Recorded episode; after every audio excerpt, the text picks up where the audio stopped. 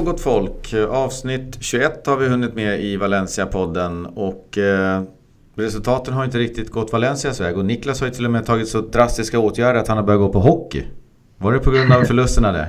Ja, då är det illa när man behöver gå till hockeyn för att kunna uppleva lite segrar och lite vinnarglädje igen. Koppla bort lite. Ja, precis. Ja, det blir en riktig derbyvecka här med hockeyderby igår och Valencia-derby, eller cykelderby som jag numera kallar det på lördag. Mm. Är du fortfarande förhoppningsfull om att slippa cykla?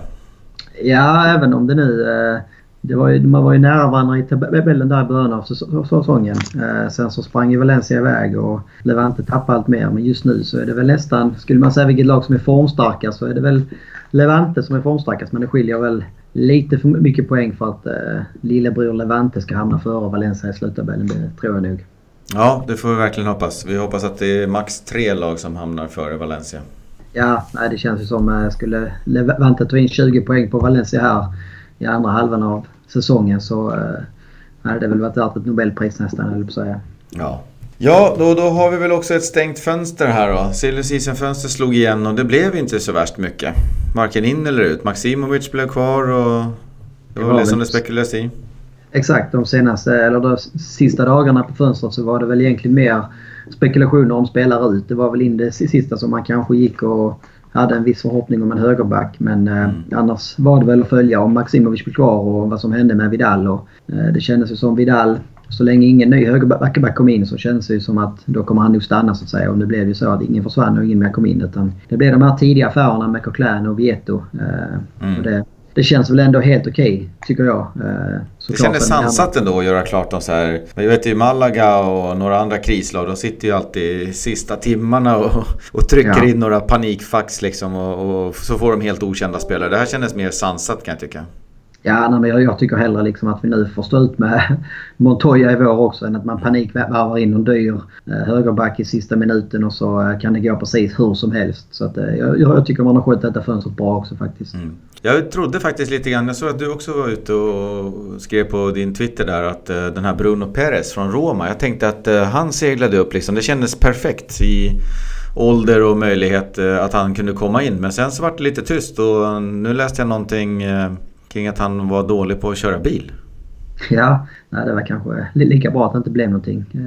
Men det var ju precis som du säger, alltså det kändes som en Marcelino-profil på något sätt när han mm. dök upp haft det lite tyngre på slutet kanske men där, där man ändå kunde liksom se att det finns en talang och bra spelare i botten någonstans. Eh, och det är väl så som Barcelinos eh, värvningar ofta ser ut. Att han liksom hittar de här spelarna som har gjort det bra tidigare men som nu kanske inte är inne i sin eh, bästa fas i livet och då kan man liksom få dem på ett litet reapris. Och det är väl så som vi har fått både Vieto och Coquelin här och även eh, och, och Guedes och Pereira som kom i somras.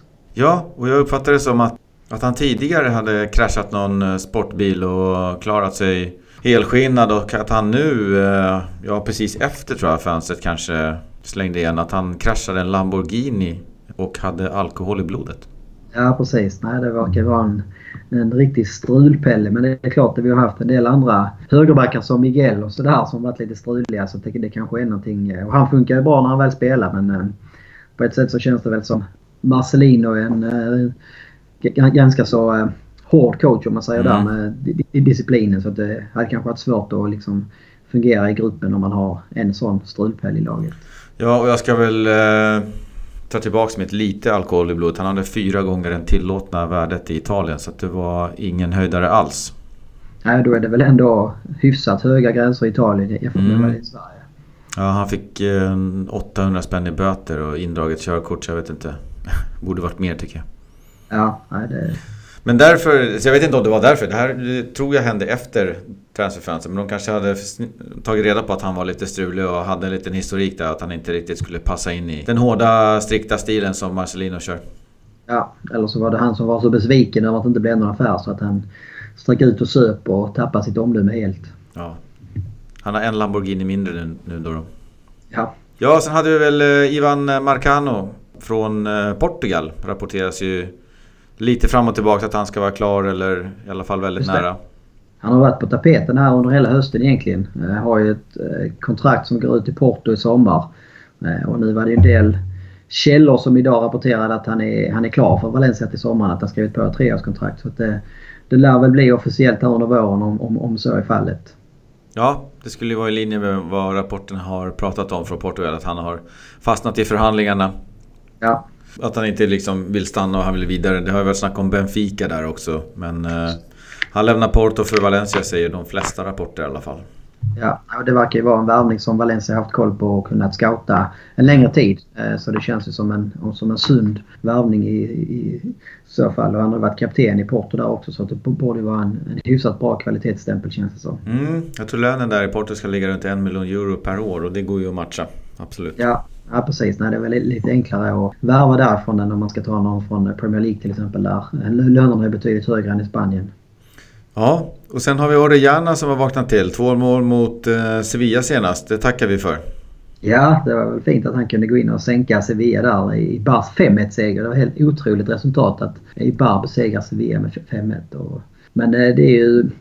Det är väl det som man har lite funderat på här nu när vi liksom sett eh, Valencia de senaste veckorna och det i stort sett obefintliga kantspelet så kan man ju ändå lite grann känna att eh, hade man inte kunnat göra mer av Oriana i laget. Eh, man vet ju ändå vad han har liksom för högsta mm. nivå på något sätt. Sen så är han ju... Jag är väl helt med på att hans, eh, hans spelställ och spelartyp är inte optimal i, i Marcelinos 4-4-2 tänker Han har kanske inte den... Det defensiva arbetet i sig men jag vet inte. Han behövde inte vara en startspelare men har haft honom som backup här istället för att använda eh, Maximovic eller eh, Lato på kanterna hade varit betydligt eh, större hot i offensiven. Mm.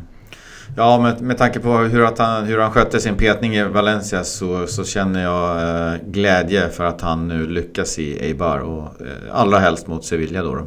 Ja, nej, det, det är bara att tacka och ta emot. Sen hade vi lite korta nyheter också. Vad händer i andra laget? Ja, det blir ju en positiv jinx där får man väl säga. Vi hade, vi hade ju uppe det sista att man hade spelat eh, åtta raka matcher utan seger. Eller man hade till och med åtta raka utan förlust också för den delen. Man ja. hade åtta raka kryss. Och nu i helgen eh, så vann man äntligen efter tre månaders eh, torka med tre poäng så att säga. Eh, och det är väl Ja, det beror väl på hur man vill se det men eh, man är nu obesegrade sen man bytte tränare där när Lubo Pennen fick eh, kicken och Grau kom in. Eh, men man behöver väl ta lite mer trepoängare på slutet så man kan klättra i eh, tabellen och hamna på helt eh, säker mark. Åtta raka kryss, det är, liksom, ja, det är klart att det, det, är bra att man inte förlorar men samtidigt så de här enpoängarna det ger ju inte så mycket. Eh, tre segrar är ju bättre än åtta kryss om man säger så. Ja, och alla chanser finns ju, finns ju fortfarande att gå upp. De har ju en ganska komplicerad, eh, någon typ av eh, slutspel där. Det är ju fyra Segunda B-divisioner och det är ju alltid, det är ju, jag tror första laget går upp och andra till fem, femte laget eller någonting kvalar. Så det är en ganska lång historia, långt in på sommaren. Eh, innan de vaskar fram vilka lag som går upp i Segundan.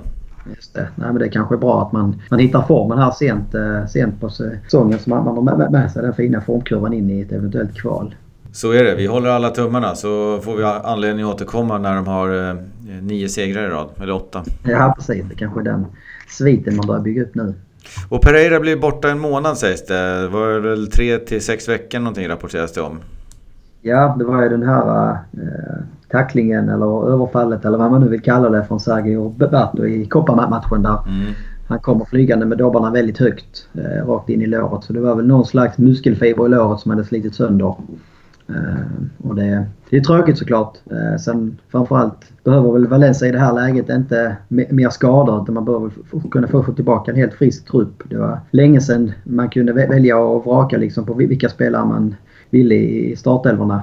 Mm, eh, verkligen. Det, det, som, det, man kan ge cred till Roberto här det var väl att han hade själv i ett privat samtal ringt och bett om ursäkt och sagt att det liksom inte var medvetet eller så här. Och det är väl heller ingen sån där känd ful spelare om man säger. Mm. Utan det här blir ju bara en väldigt vårdslös satsning som gick helt fel på något vis. Eh, men i min bok är det ju, alltså det spelar ju ingen roll att det inte är meningen eller något. Alltså är du där uppe i den farten och du liksom träffar så som han gör så måste det ju vara ett solklart rött kort. Men eh, vi kommer väl tillbaka till det sen när vi pratar ner matchen. Ja, och med tanke på hur mycket inblandning vi har haft i, i helgen och tidigare matcher från linjedomare så tycker man ja. att han borde kunna sett eh, satsningen om nu domaren stod på andra sidan Pereiras lår så att säga. Den tog ju på insidan eh, Exakt. höger ja. lår va? Ja. Och då kan ju linjedomaren sätta det lite bättre. Man tycker att... Eh, ja, samtidigt så tänker jag väl ett knäpptyst... Eh, eh, no kamp, ingen säger någonting och han lufsar iväg som om ingenting hade hänt liksom. Så att jag vet inte. Han blev väl förvillad i, i det där. Men jag håller med, det är jätterött kort. Om inte ja. det där är rött så behöver vi inte ha några röda. Nej, det är lite så. Alltså, sen går det ju att säga hur mycket, mycket man vill att det är liksom att det är en felsatsning så att säga. Men det är ju det är resultatet. Alltså han har ansvar för, för sin kropp och för sitt ben där. Han kommer ju väldigt vårdslös in med liksom dobbarna före i midjehöjd i stort sett. Mm. Eh, och träffar du då fel som man gör nu då är det ju också en risk som man får vara medveten om att, att man kan bli utvisad direkt. Men eh, ja, det är lite tråkigt och det är tråkigt att Pereira, Pereira blir skadad här. Det känns som att han liksom kämpar för att hitta formen och nu får han ett bakslag här. Så det, inget roligt. Nej, så är det. Eh, vi stänger igen eh, nyhetsrapporteringen där. Eh, och det är lite på grund av att vi spelar in det här på tisdag tidigt för att hinna med eh, och redigera och sen få ut avsnittet i god tid så att ni hinner lyssna på avsnittet innan eh, returmötet mot eh, Barcelona. Så det har inte hänt så supermycket här nu sen söndagskväll när Valencia spelar mot Atleti då. Men vi stänger igen där och sen så börjar vi snacka ner Atleti-matchen och Barca-matchen. Ja, söndag kväll. Atletico Madrid, Valencia 1-0. En ganska tillknäppt eh, tillställning och femte raka förlusten för Valencia. Och det är ju Marcelinos sämsta förlustrad sedan 2012 i Sevilla. Eh, vad säger du om matchen? Det var väl... Eh, det var väl en extremt tråkig match egentligen skulle jag vilja säga. Och det var väl ganska väntad matchbild på ett sätt. Det är två lag som eh, som spelar ganska tillknäppt fotboll. Eh, Valencia som har ett problem med skador och man har tufft spelschema och, och så här. Så att det kändes ju som att Valencia kommer att åka till, till Vanda och bjuda på no, no, no, någonting. Och Atletico som vi pratade om inför holmgången så att säga är väldigt målsnåla. Man släppte in fyra mål tror jag på sina hemmamatcher. Så att på det viset så blev, blev det väl liksom ingen sprakande match. Eh, det är väl lite det man kan ifrågasätta tycker jag. Det är väl liksom startelvan där man då startar med Vesso som högerback. Eh, man startar med Maximovic och Lato som högeryttrar och Santimina får start i anfallet igen. Mm. Eh, jag vet inte riktigt. jag, jag har full förståelse för att det är ett tufft spelschema nu. Det är koppan och det har varit småskador hit och dit och man har liksom en, en returmatch mot eh, Barca på torsdag kväll och så här. Men med, det, med den uppställningen och när man då lägger ihop det med Marcelinos liksom taktik eller äh, spelsätt så känns det som att man man åker inte till Madrid för att vinna utan man åker dit för att inte förlora. Mm. För mig är det ju väldigt stor skillnad på ett sätt. Det är lite det jag känner också. Jag kan tycka att jag känner igen känslan och, det jag ser på planen från eh, vad, vad eh, Marcelino och Valencia eh, producerade de första tre omgångarna.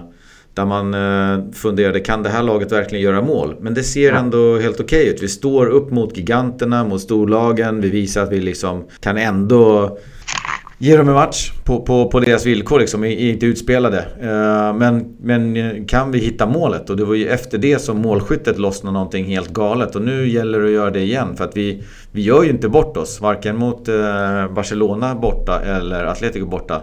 Men det är ju totalt rensat på målchanser. De, de hittar inte lägena. Jag menar Sasa missar inte sju lägen. Han hade inget med. läge. Nej, jag håller med. Alltså, ska man börja med det positiva så är det precis det, det du är inne på. att eh, Den defensiva eh, positionsspelet på något sätt och det defensiva arbetet över alla 11 spelarna är ju väldigt bra. Alltså, det målet som att Atletico gör skulle jag vilja säga är ju nära på omöjligt att försvara sig mot. Och släpper man in ett sånt mål och inget mer och inte särskilt många öppna målchanser heller mot ett lag som ligger tvåa i ligan. Ja, då går det inte liksom att göra annat än att ge högsta betyg till, till försvarsspelet. Men samtidigt så blir ju offensiven väldigt, väldigt lidande av det här. Man har inte ett enda avslut på mål. Eh, och man, liksom, man, man har haft en, en taktik och ett spelsätt under hela hösten där Valencias vapen har ju varit omställningsspelet och vast kantspel. Och då samspelet och dynamiken som jag, jag tycker i alla fall mellan Rodrigo och Sassa på topp. Och allt det här var ju liksom kastat åt sidan på något sätt den här kvällen. Man, man, man startar med Maximovic och Lato som yttrar som är Ja, de är framförallt inte ytter mittfältare. Lato är ytterback och Maximovic är kanske en defensiv innermittfältare. Så det blir så uppenbart att man startar med de två där för att säkra ut bakåt till, till, till att börja med. Och jag, jag kan köpa att man kanske gör det på en kant. Uh, men jag vet inte, man, man gör liksom inga förändringar i matchen heller som tyder på att man vill vinna det här. Uh, och man får inte de, de bytena som man gör får man ingen alls effekt på på något sätt.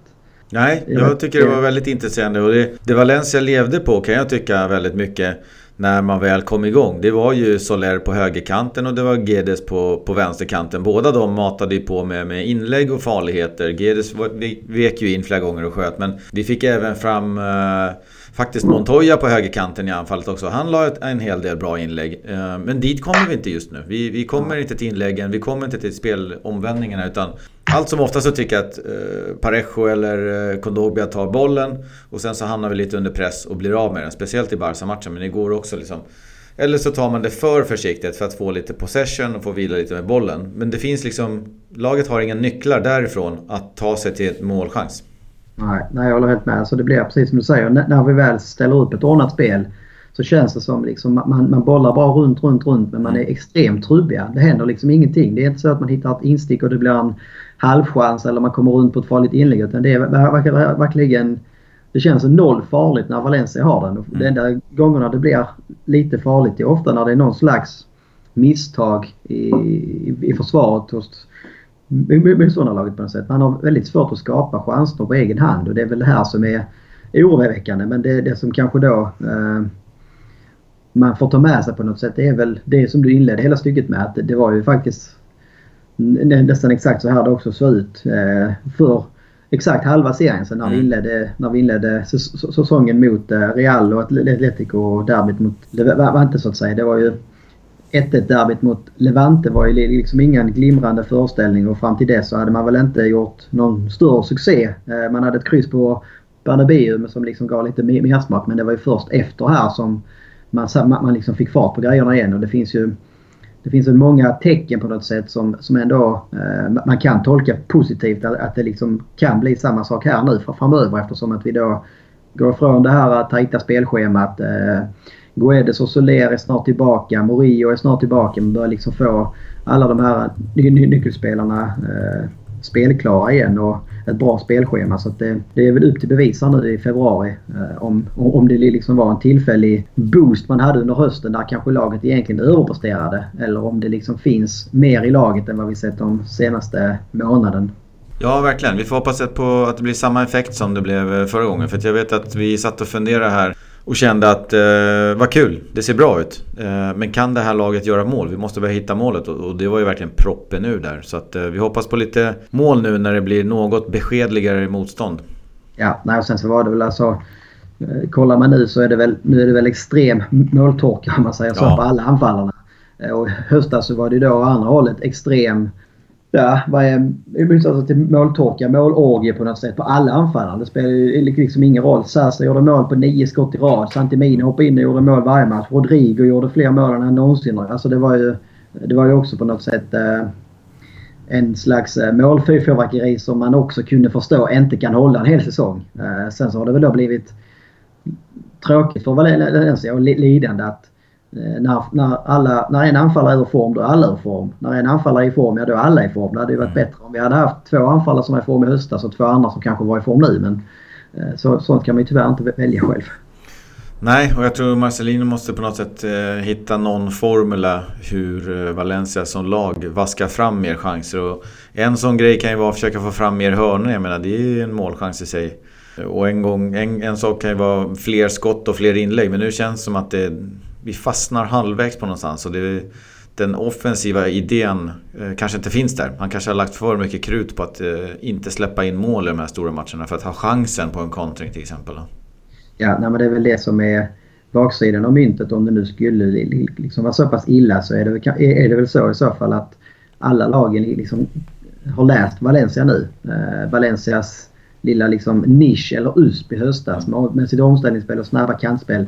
Ja, det vet alla om nu. Så nu, nu, nu lägger liksom eh, motståndarna allt krut på att försvara där och man tillåter inte Valencia att ställa om på samma vis som man gjorde i höstas. Och, eh, Marcelin och, och laget har liksom inte hittat någon alternativ taktik till det här på något sätt. Utan man, den, den, den taktiken som man har nu eh, satt emot den är, till, den är inte tillräckligt eh, vass på något vis. Så att det, det gäller nog att man liksom äh, inte tar det för givet att man är inne i en formsvacka och det är bara att kämpa på i samma takt och så kommer det vända. Utan det, det är väl en kombination av det här att försöka hitta olika sätt att vinna på utan att mm. drabbas liksom av någon panik här nu på något vis. Sen kan man ju säga att statistik är ju vad statistik är. Men det jag tyckte var bra i alla fall. Det var att bollinnehavet var hyfsat lika. Det kändes inte som mot Barcelona att Valencia knappt fick låna bollen utan det var 48-52 i Valencias favör. Men ändå så skapar ju uh, Atletico 9-1 i hörnet till exempel. Mm. Eller 5-1 i skott på mål. Så det är en bra skillnad där i vad de gör med, med bollen när de har den och vad vi gör med, med bollen uh, när, de, när vi har den. Precis, nej, men att, att Atletico är väl om det finns något lag i Spanien som Valencia ska sneg, snegla åt så att säga, och se vad de har gjort bra så är det väl Atletico som vi kan jämföra oss med mm. som är eller har varit i alla fall på ungefär samma storlek. Eh, man har inte de här budgeten eller eh, de här eh, storklubben som att, Real och Barca. Utan där Atletico var 2011 när Simeone kom in. Det var ju ungefär där som Valencia var i somras när Marcelino kom in på något vis. Mm. Eh, sen har man gjort det eh, dels genom smarta värvningar. Man har liksom fått in en röd tråd och man, framförallt så kanske man har värvat rätt eh, personer eller rätt profiler liksom i, i den månen på något sätt. Som, som har kunnat gå in och köpa Simeones eh, taktik och liksom hans ledarskap till 110 Och det är väl det, är väl det som eh, jag skulle också säga att man förknippar med Marcelino på något sätt. Att det liksom, alla värvningar ska verkligen vara, vara någon som han tror på, som han har scoutat och som liksom han har ett sista okej okay på, på, något vis. Eh, mm. Men det är också eh, som, som klubb och förening är det ju väldigt stor risk för att man lägger i stort sett allting i tränarens händer. Eh, och antingen så blir det succé som i Atleticos fall. Men, men funkar det inte alls så är ju risk, alltså, så är fallhöjden väldigt hög på något sätt när man har blivit så pass beroende av en tränare. Och det är han som har värvat in spelare. Skulle det inte funka med honom och han får gå så står man där med en hel trupp kanske då som liksom är skräddarsydda för en tränares eh, taktik. Mm. Så är det. Jag tänkte eh, att vi skulle kika vidare mot Barcelona-matchen. Den som var lite kort. Men du hade lite skön, eller intressant ska vi väl säga snarare, eh, statistik kring eh, Marcelino. Ja, det var lite, det var väl lite allmänna eh, debatt och diskussioner på Twitter om eh, vad det är som har hänt med Valencia och vad är liksom skillnaden eh, i, här nu i januari jämfört med vad, vad, vad liksom fungerade så pass bra i oktober och november. Och då var väl ett, ett av då, teorierna, ska man väl kalla det, som kom fram det var väl att Marcelino eh, har tidigare haft en förmåga också att starta säsongerna väldigt bra men sen tappa allt eftersom. Eh, dels Dels så hänger det kanske då ihop med hans disciplin så att säga. Uh, han går liksom in både med kostdisciplin eh, uh, och även spelet är ju ganska så energikrävande ute på planen av spelarna. Han kräver ju liksom hårt jobb och det är mycket löpningar och det är stenhårt arbete i, försvarsspelet och att det då efter ett tag liksom även blir lidande på spelare som dels står på sig skador men även liksom uh, Ja, man, man, man kommer i, i svackor helt enkelt där energin inte räcker till. Och då valde jag väl att titta på det här för det är väl egentligen i Spanien så är det väl egentligen bara Villarreal som eh, Marcelino har haft på sista åren i en längre period så att säga. Så jag kollade på de tre sista säsongerna som han gjorde där. Eh, och det man kunde se då det var väl att det fanns väl visst bevis för den här teorin. Eh, I stort sett samtliga tre säsonger, 13, 14, 14, 15 och 15, 16 så tog hans Villarreal 10-15 poäng mer eh, på hösten än man gjorde på våren. Eh, mm. Så det, det, ligger ju någonting i den här teorin. Sen så är det svårt att, att liksom veta exakt vad det är. Men det är väl det som jag har känt mig lite osäker på med Marcelino här i år nu när det blivit som det blivit. Det är att normalt sett när man får in en ny tränare så brukar det ju vara att under säsongen så att säga så ser man att det blir bättre och bättre. När spelare liksom mer och mer förstår idéer, när tränaren får ut sin fulla kapacitet och så här. Eh, och att första halvåret kanske är lite mer upp och ner men sen så om det nu liksom är perfect match så ser man under våren under kanske år två när det liksom man blommar ut helt och hållet. Och här känns det tyvärr tvärtom än så länge. Ehm, ja, det som är lite intressant i din statistik förutom det faktumet att han tar 60 poäng nu ungefär. 58, 58 och 61 eh, procent då, av poängen på eh, höstsäsongen. Och så dalar det ner då till eh, 42 eller 39 då eh, på vårsäsongen. Det är att han eh, har tagit successivt eh, på de tre säsongerna mer och mer poäng. 59 blev 60 och blev 64. Så det är inte så att han alltid blir sönderläst efter en stund. Utan han verkar ju då kunna över tid också, över år, att kunna förfina sin spelidé och plan så att han fortsätter. Precis, nej men det är väl eh, det, det, är precis det du är inne på. Det är det som den här statistiken motvisar ju den tesen om att eh, han kommer till ett lag, får snabb effekt av sina idéer men sen blir de sönderlästa. Eh, För att i så fall så skulle ju hösten efter vara ännu sämre om man säger så. Om vi nu säger i Valencias fall så skulle då hösten 17 var ju extremt bra. Eh, våren här nu skulle det bli lite sämre men sen så skulle det bli katastrof hösten 18 om liksom den teorin skulle stämma att lagen mer och mer kan honom. Så att han har ju en förmåga att kunna hitta nya tankar eller li, li, liksom förfina spelet på något vis. Så det, det är väl bara att hoppas att, eh, att, eh, att, att det inte det blir exakt så här i Valencia. Och det var väl, alltså vi pratade ju om det här efter halva, halva säsongen när man hade tagit, eh, kommer inte ihåg vad, vad, vad vi sa, var det 30, 38 poäng eller någonting som man hade efter halva. Eh, mm, något sånt där. Och det var ju liksom, det var väl ingen av oss som liksom trodde att vi skulle ta lika många poäng andra halvan. Eh, och liksom ska man slå ut att vi ska ta 40 poäng, 40 procent av de 38 under andra halvan så kommer man fortfarande komma upp i väldigt hög poängnivå. Då är man, alltså då är man ju uppe på 70 poäng eller någonting som borde liksom vara, vara, vara mer än väl till att ta en Champions League-plats. Ja, det har ju börjat dåligt. Vi vann ju ja. mot Las Palmas och så kryssade mot Atletico Real i början av förra. Nu har vi tre förluster. Ja, nej det är ju alltså, det är väl det. Men man, man liksom, det går inte att blunda för allvaret. Alltså förlorar man fem i rad så eh, sen kan man liksom se på varje match för sig hit och dit och att det har varit tufft eh, med, med, med alla tre topplagen här eh, om vi räknar in koppan. Men eh, ja, det, det, är väl mer liksom signalerna som det mm. skickar ut på något sätt. Att det, det är liksom inte så att man, även om det nu kan se ut som vi är nära mot Atletico och så här så har man inte ett enda avslut på mål så är det väldigt svårt att, ta tre poäng i en match. Så är det. Ska vi prata lite snabbt om Barca Valencia också? Det blev ju förlust 1-0 på ett eh, halvfullt No Camp. 50 000 var det väl i och för sig men... Ja. det blir ju halv, halv, halvtomt där då. Eh, vi kan väl toucha lite snabbt kring den. Eh, det är ju trots allt en vecka sedan och vi ska ju om en liten stund även snacka upp eh, torsdagens match eh, mot Barcelona. Men det var ju en eh, våldsamt bollinnehav för Barcelona och det som slog mig det var lite, jag tror Robert Pärlskog nämnde det. Eh, att eh, Valencia lämnade kanterna helt fritt. Gång på gång när de filmade på planen så såg man att det var oerhört tight 4-4-2 med liksom gigantiska korridorer på, på kanterna. Och det var det som jag läste mig till och tittade mig till på YouTube var ofta Marcelinos taktik i Villarreal. Att det, det kändes ofta som att han ville pressa ut alla lagen på kanterna. Nu bara lämnade han det helt fritt. Det var som vilda västern där ute. Ja, det blev nästan som en instruktionsvideo i hur han ville spela. Det brukar vara så på träningar att man gärna vill överdriva grejer för att man liksom ska, alla ska förstå det. Och här blev det ju... Det var liksom svårt även för den minst insatte på något vis, höll jag på att säga, att inte se hur Valencia ville försvara sig. Mm. Uh, och det är väl alltså precis som vi, vi pratar om Atletico här precis så tycker jag också att försvarsspelet och de, defensiven på, på Nou Camp är ju också väldigt, väldigt bra. Och det, är, det här ska man väl också berömma Valencia för bara för någon månad eller några veckor sedan så var det ganska bedrövligt i försvarsspelet och vi släppte in eh, uh, två, tre mål varje match oavsett om vi spelar liksom på Nou Camp eller vi har mött ett bottenlag på Mestalla. Så att försvarsspelet har man ju steppat upp. Och man släpper alltså det, det är klart, möter du Barcelona på Nou Camp.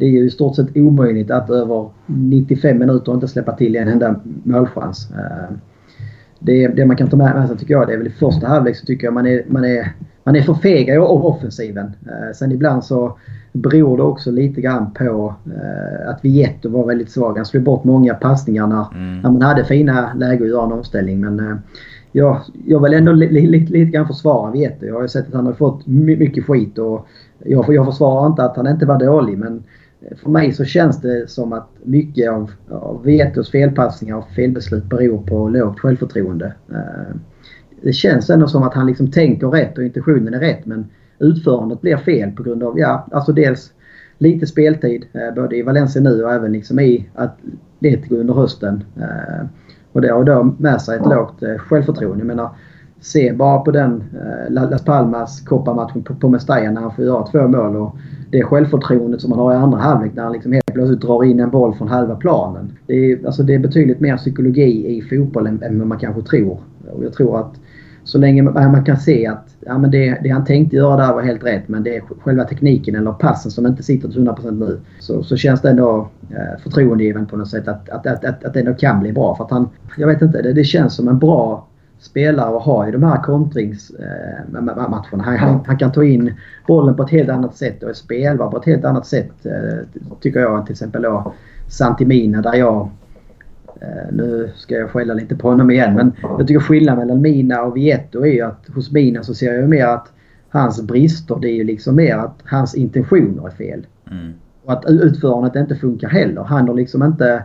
Jag vet inte, det, det är mer att han tar ofta fler felbeslut. Eh, att han ska klacka eller han ska göra dribblingar i helt fel tillfälle. Det är inte det att eh, han tänker rätt men det blir fel ibland utan det, det är att han, han, han tänker fel och det blir fel.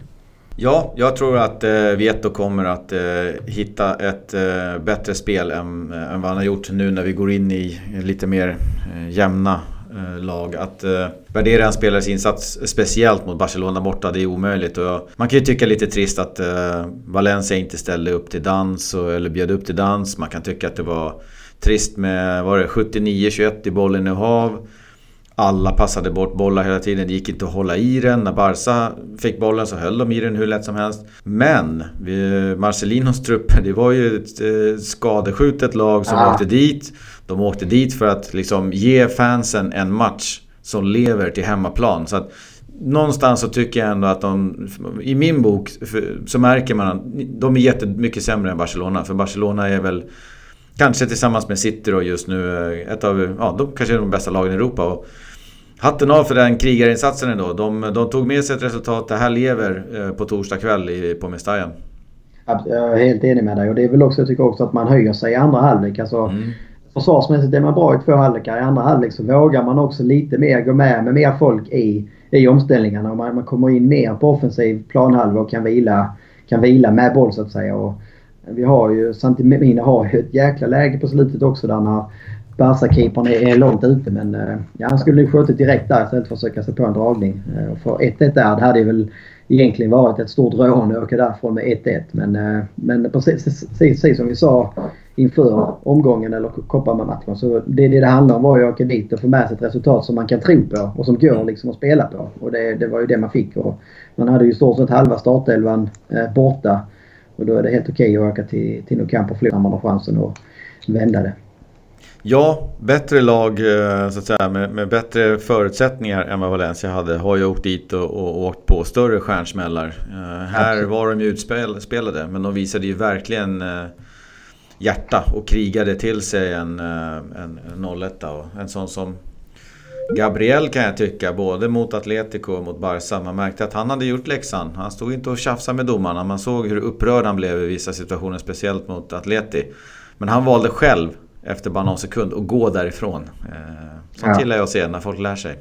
Ja precis. Nej, men det känns som att det är många i försvaret som, som har höjt sig också. Eh, både försvarsmässigt och rent mentalt liksom. Eh, så jag tycker att man har gjort de, de, de som har spelat i försvaret här de två senast har gjort klockren insatser mot bra motstånd. Eh, det enda lilla smolket i glädjebägaren på Nukamp tycker jag det är väl att... Alltså, hade det varit ett riktigt drömmål där man antingen rullar ut Valencia helt och sen bara eh, avslutar perfekt så hade jag köpt det. Eller om som ett Korea-mål som liksom är svårt att försvara sig mot. Men mm.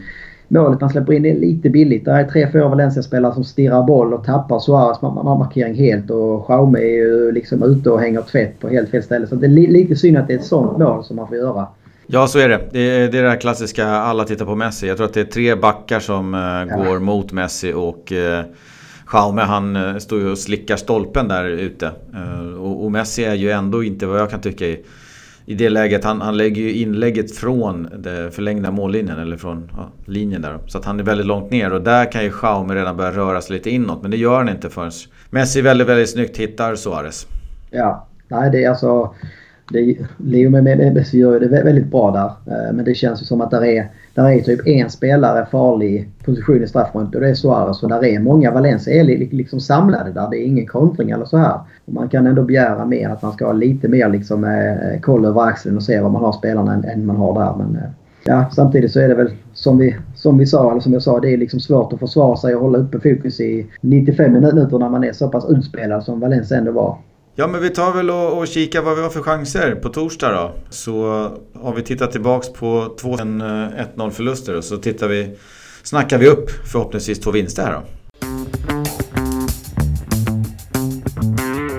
Valencia-Barcelona då, då på torsdag halv tio. Då är det retur i Copa del Rey och resultatet var som vi sa tidigare 1-0 eller 0-1 då. Barcelona-ledning.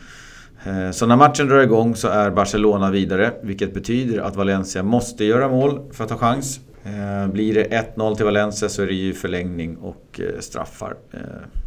Och som vanligt så gäller ju bortamål då, så att 2-1 räcker inte. Nej. Nej, det är väl alltså statistiskt sett och om man liksom bara kollar i teorin och på pappret så är det väl nästan ingenting som talar för Valencia här.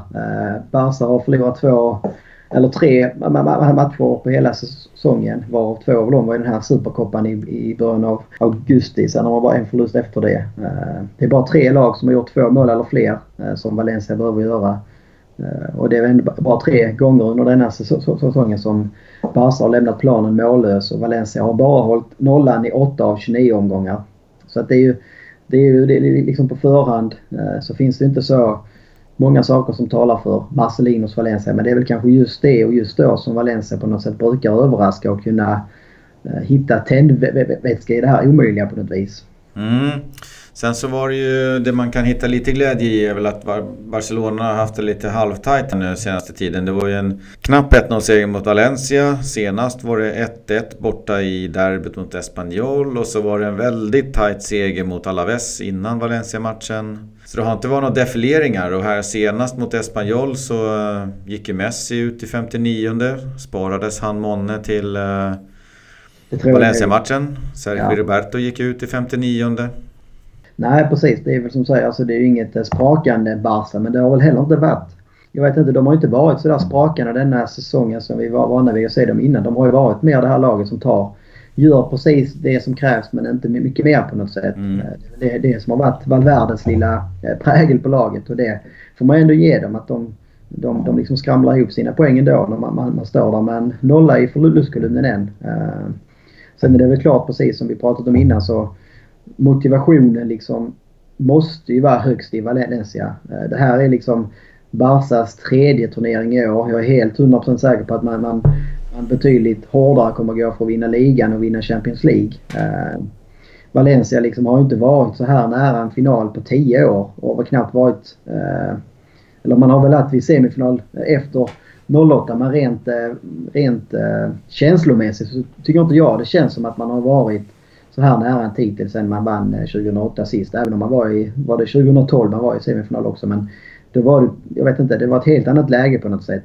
Nu, nu, känns det som Valencia är topp 3-lag och ska kunna slåss om en titel. Och man får verkligen hoppas att det här märks på torsdag både hos publiken men framförallt kanske nere hos spelarna. Ja, jag tror publiken där hade väl sålt 27 000 biljetter medan det var halva pris för årskortsinnehavare. Och vad jag uppfattar som så har sålt minst 10 000 till nu efter. Så att det luktar ju åt uppemot 40 000 i alla fall. Och då börjar det bli bra tryck där. Får se om vi kan få uppleva samma fina bussmottagning och, och känsla utanför så att hela Valencia och folket runt omkring Mestalla där eh, lyfter ja. laget till, eh, till nya ja. höjder. Det borde bli lapp på luckan och eh, infernalisk stämning inne på arenan. Man har ju haft en del klassiska sådana här eh, remontada hemma på Mestalla där man liksom haft betydligt mer hopplösa lägen än vad man har nu. Eh, men där man liksom gått ut och gjort en hemmamatch inför fanatiska hemmapubliken Eh, som liksom inte funnits på kartan egentligen. Och det är väl det som man, man hoppas liksom få se igen att, eh, att, att man får till en urladdning på något sätt. Mm. Eh, och att man liksom inte sparar utan hellre går ut och kör liksom för fullt från början och så får det hellre, ja då får det hellre gå åt helvete. Men jag, jag ser hellre det på torsdag än att det blir som något Atletico-match där man går ut och gör det halvhjärtat, man gör det bra defensivt och sen åker man ut liksom så här på ett hedersamt sätt ja, då förlorar jag hellre med 4-1 men att man verkligen gick för det stenhårt från början men det höll inte på något vis. Ge mm. det chansen. Ja, jag håller med. Det vore jättekul att se och jag tror att eh, jag, skulle bli förvånad om vi, om vi såg samma håglösa Valencia i första halvlek som vi gjorde uppe i, på No Camp. Uh, vi fick knappt låna bollen. Utan jag tror att Barcelona kommer tagga ner lite och, och tänka också att det, det räcker nog om vi gör uh, ett mål. Så ja. de kan nog släppa lite av sitt ursinniga anfallande och, och, försöka hålla lite tätt bakåt. Ja, nej, och skademässigt så ser det väl positivt ut för Valencia med Guede som har varit i träning här med laget måndag, tisdag. Och Eh, Eh, från att det liksom så helt eh, becksvart ut så ser det väl ändå nu ganska hoppfullt ut att han ska kunna vara med på torsdag. Och det har varit ganska uppenbart när han saknas liksom att, att, eh, att hans spelstil och irrationella sätt på något vis är väldigt saknat och Valencia är väldigt beroende av det och offensiven för att kunna luckra upp försvaren. Så att vi får verkligen hoppas att han kan spela på torsdag. Medan då Barcelona hade väl Piqué skadad såg jag så att man får ändra om i, i mittbackslåset igen. Ja, och Guedes, även fast han inte lyckas göra en massa mål annat så drar han på sig bevakning och eh, fokus från eh, laget Barcelona. Och det är viktigt sånt. Eh, vi får väl också se hur det ser ut där. Marcelino har ju faktiskt eh, mixtrat lite i lagen. Jag trodde att han skulle göra det lite tidigare och skrev en artikel om det. Men nu har det mixtrat lite grann. Han har kört flera gånger Gaia Lato på vänsterkanten. Och så petar han ut eh, Veso på högerbacken. Får vi se sånt mot Barcelona? Ja, jag vet inte. Jag, nu, nu, nu, nu känns det som att nu behöver vi liksom eh, ha framförallt eh, utan att liksom tokchans att vi ska ha fem anfallare från start så behöver man ha offensiva spelare från start. Så jag skulle ändå tro att det blir eh, Montoya som jag tyckte ändå gjorde det bra mot eh, Barcelona sist på Nou Camp. Eh, ja det gjorde han faktiskt. Han var, han var bra.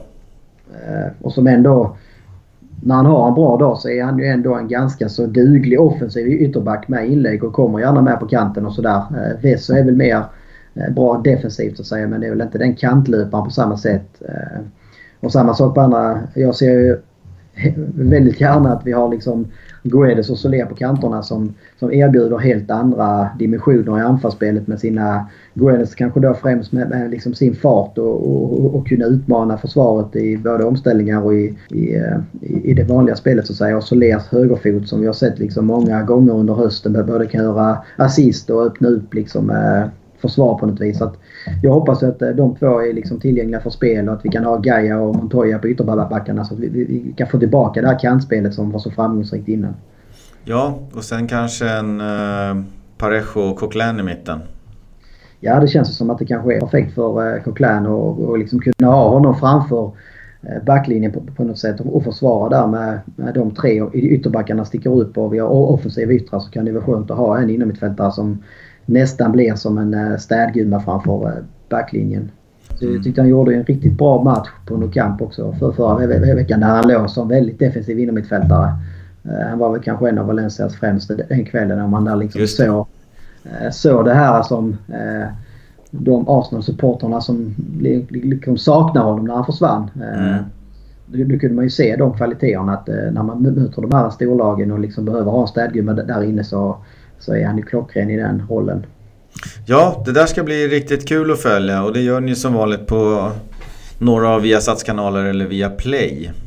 Ja. Eh, så kikar vi fram emot eh, cykelderbyt. Det är dags på söndag.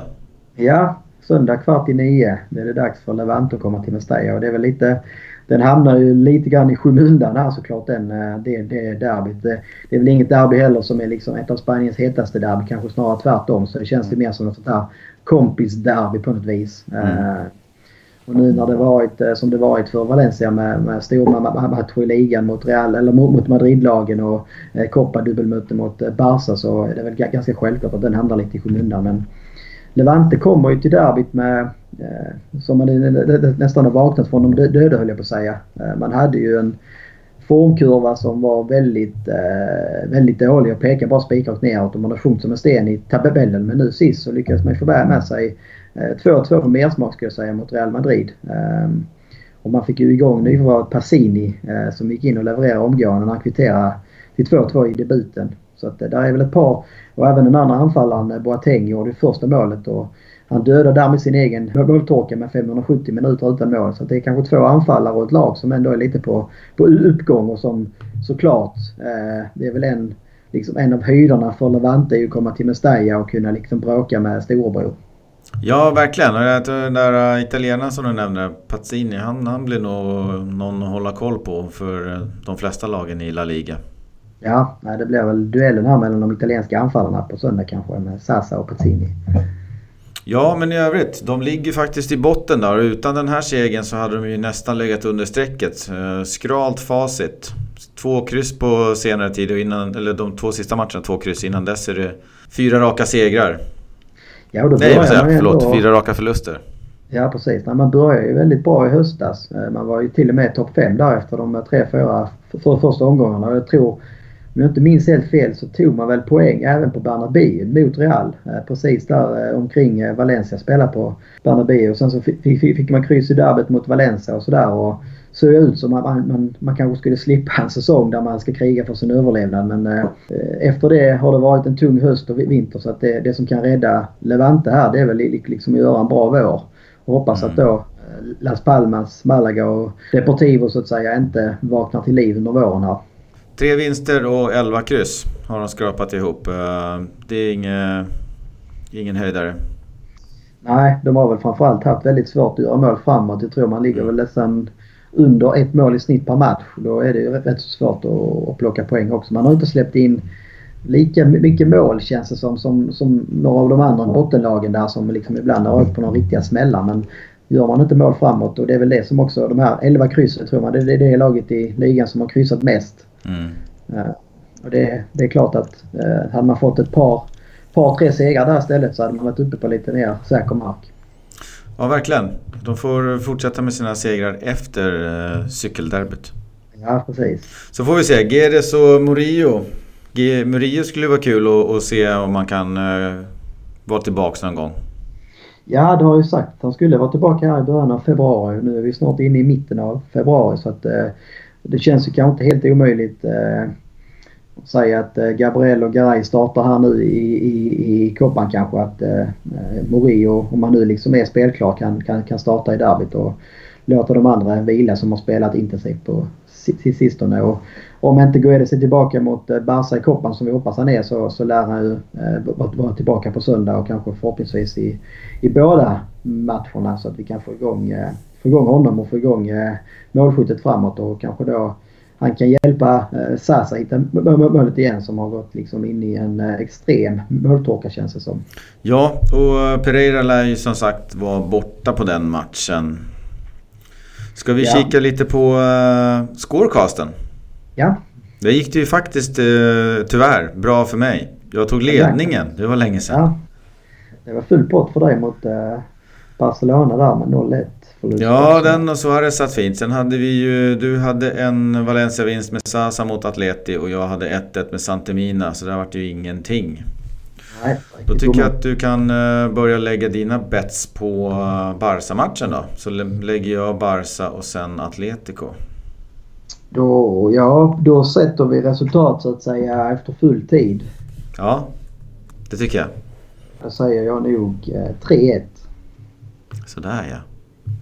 Nej, jag tror man går upp till 3-0. 3-0. Eh, så börjar man eh, lägga sig på försvar lite för tidigt. Så får Barca en reducering men man, sen håller man ut hela vägen och säkrar finalplatsen. Ja, det vore ju fantastiskt. Vem inleder? Eh, Rodrigo. Rodrigo skriver vi ner där. Jag eh, känner att eh, den chansen som finns, det är 1-0. Och då blir det ju förlängning men... 1-0 eh, satsar jag på. Och jag tror att det kanske är dags för en straff igen då. Jag kör på Parejo. Sen blir Jaume hjälte i straffavgörande igen kanske. Det får vi hoppas. Eller om de avgör i förlängning redan. Men sen ja. Atleti tänkte jag säga. Levante-matchen är det då. Just det. Uh, där skulle jag kunna... Vill du börja? Jag kör du. Jag kör. Där, där börjar det bli dags för en seger. Nu har det blivit time att hämta, hämta in lite trepoängare och där kör vi på 3-0. Och då är Sasa tillbaks i gammalt gott slag på Mestalla. Ja, det låter bra. Jag tror också på en äh, seger. Äh, jag tror att det kommer bli en ganska så målrik historia faktiskt. Äh, det känns som att även om Valencias defensiva benor där på slutet tror jag att man, man kommer släppa en del handbromsen här och liksom köra på framåt så att man vinner med 4-2. 4-2. Och då är det väl dags för en eh, Gonzalo Guedes. Äh, gör han första i den frågan? Äh, kanske gör de tre sista. Ja precis. Skulle vara... Nej jag tror han gör första. Jag sätter honom där. Mm.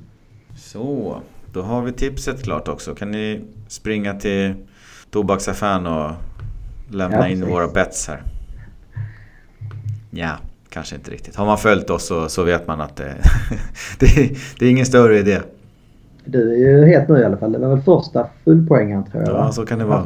Två poängar men tre poäng med resultat. Ja, det är inte ofta vi får in det. Nej. Ja men det var väl det. Nu gick vi väl eh, upp på en 50 minuter kanske. Jag har haft några längre eh, avsnitt här i och med att vi har eh, alltid två matcher att snacka ner och två matcher att snacka upp. Så det, det blir så kul att prata om dem. Så det, tiden rinner iväg. Vi kan väl pusha för svenska fans. Vi har lite artiklar där. Niklas la ut en krönika nyligen. Vi hoppas på att lägga upp lite material inför Barcelona-matchen. Ni följer oss även på Facebook, Twitter och Instagram under Valencia-podden. Och så mejlar ni som vanligt på valenciapodden gmail.com om ni vill oss någonting. Hade vi något eh, slutord?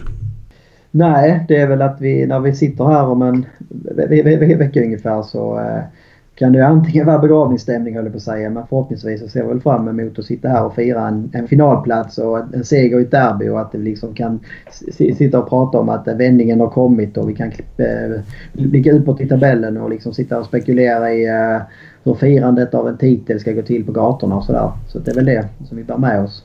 Ja, det vore fantastiskt. Och efter Levante så ska vi möta Malaga borta och det känns ju också som att det är en uppgift som går att klara av.